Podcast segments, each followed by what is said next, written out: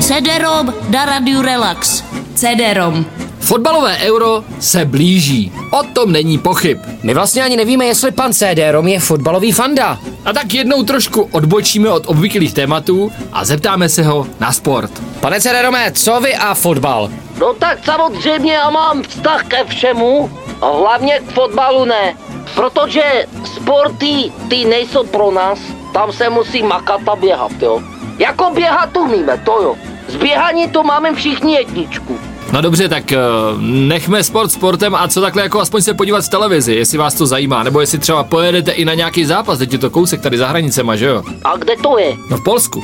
Jo, v Polsku, no tak tam jezdíme často pro tu sůl. Ta tam šla teď hodně dolů. Tam ji nikdo nechce tu sůl, já nechápu proč. Na silnice na chleba, teď je to stejný, ne? No, já jsem spíš myslel, že byste tam vyjeli se podívat na nějaký zápas, třeba naší reprezentace a tak. No tak to jo, tak samozřejmě i my jsme fandouškové, my se chystáme na ty zapasy, jo. No a navíc pochopitelně tam, kde jsou davy, tam nám, jak se říká, tak ta pšenka kvete. Jo, to je biznis pro nás. Takže máte něco speciálního v plánu nebo za lubem? No tak samozřejmě, tam bude moc lidí. Hodně lidí najednou znamená pro nás, jak už jsem řekl, biznic. Počkejte, jak jako biznis, čím je tam jako chcete zaujmout?